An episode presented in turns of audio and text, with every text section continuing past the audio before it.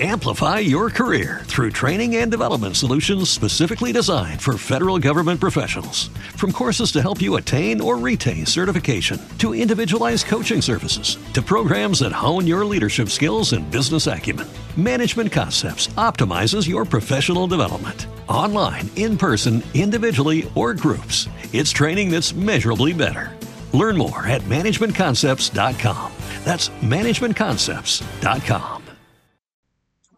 And we welcome you into the Handycast for Wednesday, February the 15th. Thank you for making us a part of your day. We are brought to you by Supreme Rice and SupremeRice.com with the Mardi Gras holiday coming up.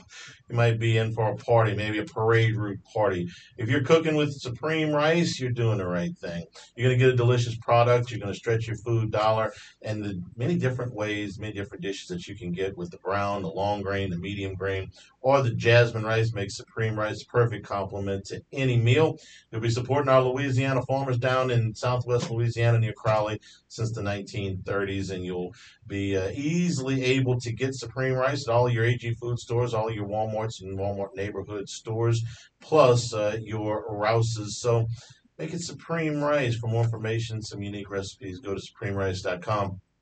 A couple days away from the start of uh, Southeast, well, from the start of college baseball season, I should say, uh, a few weeks away from SEC baseball. But the SEC has put in some rules, and I want to talk about them here because these are things that uh, are, are going to be uh, staples for college baseball all season, and LSU will start conforming to these as the season starts, even before SEC baseball play. So let, us give a, a little bit of a an intro to this, which is that for a long time they have been trying to speed up the game. And whether it be pitch clocks or um, runners, uh, ghost runners in extra innings, or you know time between innings, uh, just anything. You enforce the strike zone is my favorite one, but you you've had a lot of different ideas about how to speed up baseball games, and in Major League Baseball, you're going to see some pretty significant rule changes this year as well. But uh, we're going to focus here today on, on college baseball, what we like and what we don't like.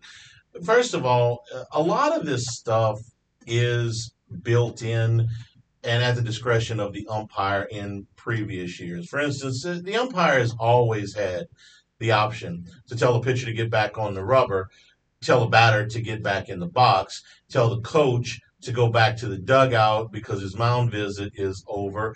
Uh, tell teams to get on the field in a timely manner between innings.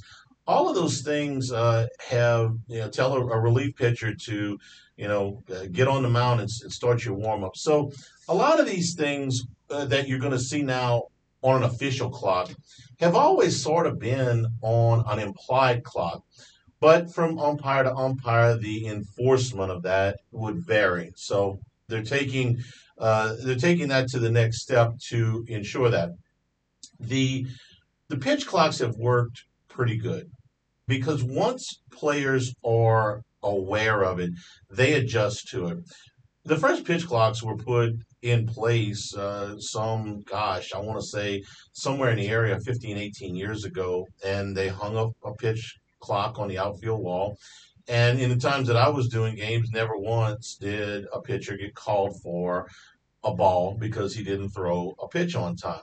They adjusted to it.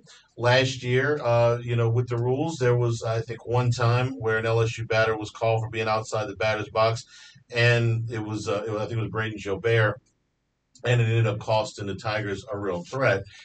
But again, these implied clocks have been around for a long time. So let's take a look at the new rules uh, for SEC baseball.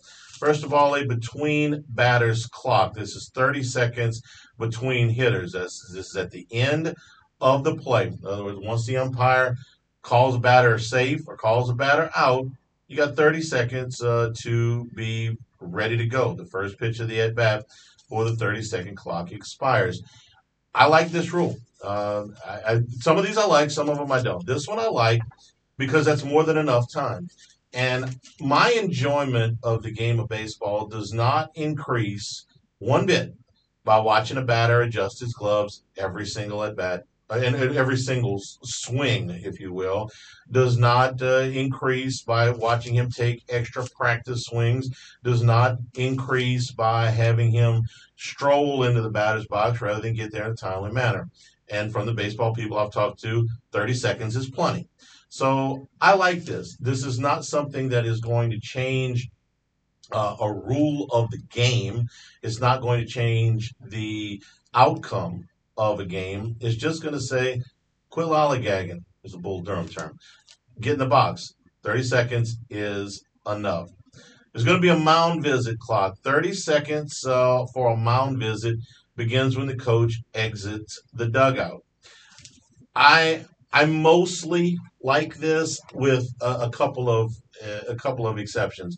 Number one, 30 seconds from the dugout to the mound you better be on the hop, okay? Uh, if you want to have any chance to talk to your pitcher, you better get out there in a hurry. So if you're kind of sauntering out to the mound to give a relief pitcher a little bit more time, well, just be un- just be cognizant of the fact that you might need to get relievers up earlier than you normally would because you're not going to have as much time to stall. This is a strategy that's as old as baseball itself, um, where you're out there and you're talking about candlesticks making a nice gift just to give the pitcher and the bullpen enough time. This is putting pitcher pitching coaches and managers on alert. Hey, listen, you're not going to have time to stall you better have your guy up a little bit earlier. So it does affect strategy a little bit as far as warming guys up. Now, where you lose me just a little bit, and they may have to be a little bit uh, lenient on this thing, is how fields are laid out. It's a longer walk to the mound some places than others. And the first thing that came to my mind when I saw this rule was at Charles Schwab Park, you know, formerly TD Ameritrade Park the mound to the dugout is a hike. I mean, there's a lot of foul territory there. It's a it's a pitcher's park, and to get out to the mound, even if you're on the hop, uh, is probably an eight to ten second uh, eight to ten second walk. I I can remember Alan Dunn going on a jog out there uh, because he was trying to hurry things along on LSU's first trip to Omaha in the new park. So place like Alex Box, there's not very much foul territory compared to some other parks. So I think it, it'll be something that they adjust to. Wes Johnson, the pitching coach, uh, is, is going to have to adjust to. But by and large, 30 seconds worth of talk time uh, would be enough. They, I would have said just start the clock once he gets to the mound, but that kind of eliminates the purpose of the rule, which is to eliminate the slow walk. So Pitching coaches, you're going to have to be more cognizant of the fact that you're going to have to get guys up early because you're not going to be able to stall. So mostly like it with you know a, a few little vari a few little exceptions there, like you know when you're in Omaha and look, I'm not going out there to stall. It's a really important part of the game. You got you know, two on and two out, and we're in the seventh inning of a tie game in the College World Series. I'd like to see them be a, at least a little bit lenient in these situations, but I understand why the rule is. You didn't get a pitcher up in time. Now you're just uh, now you're just stalling.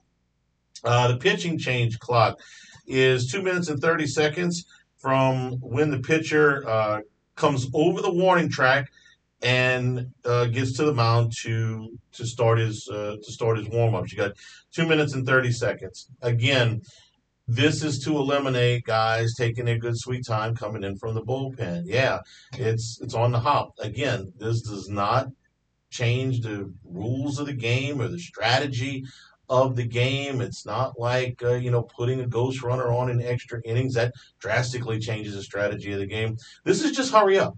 This is just quit walking so slow. Quit looking for your girlfriend in the stands. Quit waving to your parents. There'll be time to do all that when the game is over. This just means get in. And again, baseball people that I've talked to, two minutes and 30 seconds is enough time. This would be different than if they um, restricted the number of pitches you could actually throw. There's been some talk about that. Well, do they really need to throw as many pitches as they do when they come in the game if they've been warming up in the bullpen?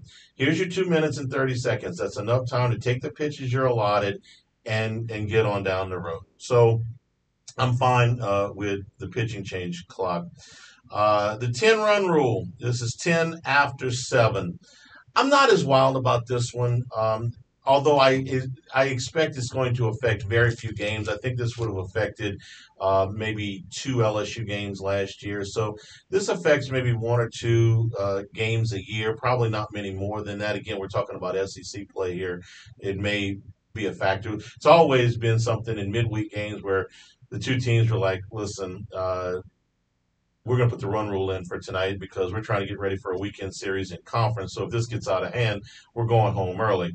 And, you know, there's very minimal, I think, benefit to playing out a 17 to 2 game uh, in the eighth inning on a Wednesday night when you got an SEC series that starts two days later. So this has always been in place for the midweek games. It probably came into play more often than it ever will in SEC games because not that many SEC games get this far out of hand. So again, I think this is once or twice a year, but I'm not wild about the rule because whereas a 17 to two inning against an in-state school in the middle of the week is not going to do you much good. I would like to see these players get as many SEC innings as they can. So even if this is a, a 12 to 2 game after seven innings, and I can get a young player in there to pitch in an SEC ballpark, uh, you know, especially on the road for, for the first time, or, you know, one of the few times he's going to get in there this year, uh, I would like to see that. So uh, it's a small, uh, I think, you know, uh, it's a small consideration to make on something that's not going to happen all that often, but I'm fine with it. Here's what I do like inclement weather. If inclement weather delays the final game of a conference series and the team doesn't have classes the next day, then the curfew policies are waived and the game can start uh, no later than 10 o'clock local time or resume after midnight. Uh, one of the things I've always hated is a curfew on Sundays. This is a cost cutting thing. I get it. And it happens a lot less than it used to.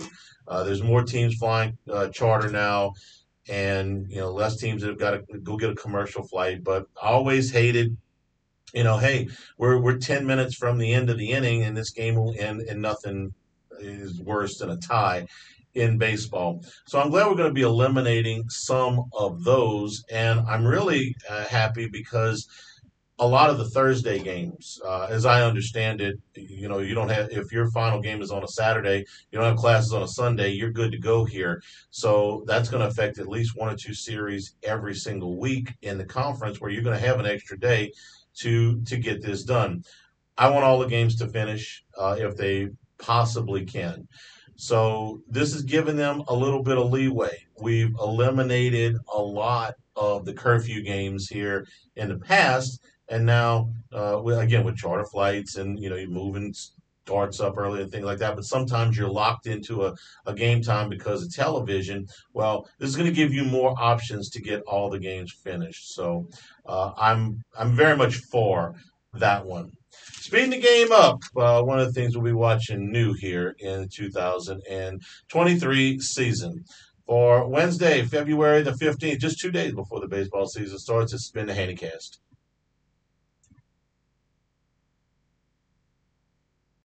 Amplify your career through training and development solutions specifically designed for federal government professionals. From courses to help you attain or retain certification, to individualized coaching services, to programs that hone your leadership skills and business acumen, Management Concepts optimizes your professional development. Online, in person, individually, or groups, it's training that's measurably better. Learn more at managementconcepts.com. That's managementconcepts.com.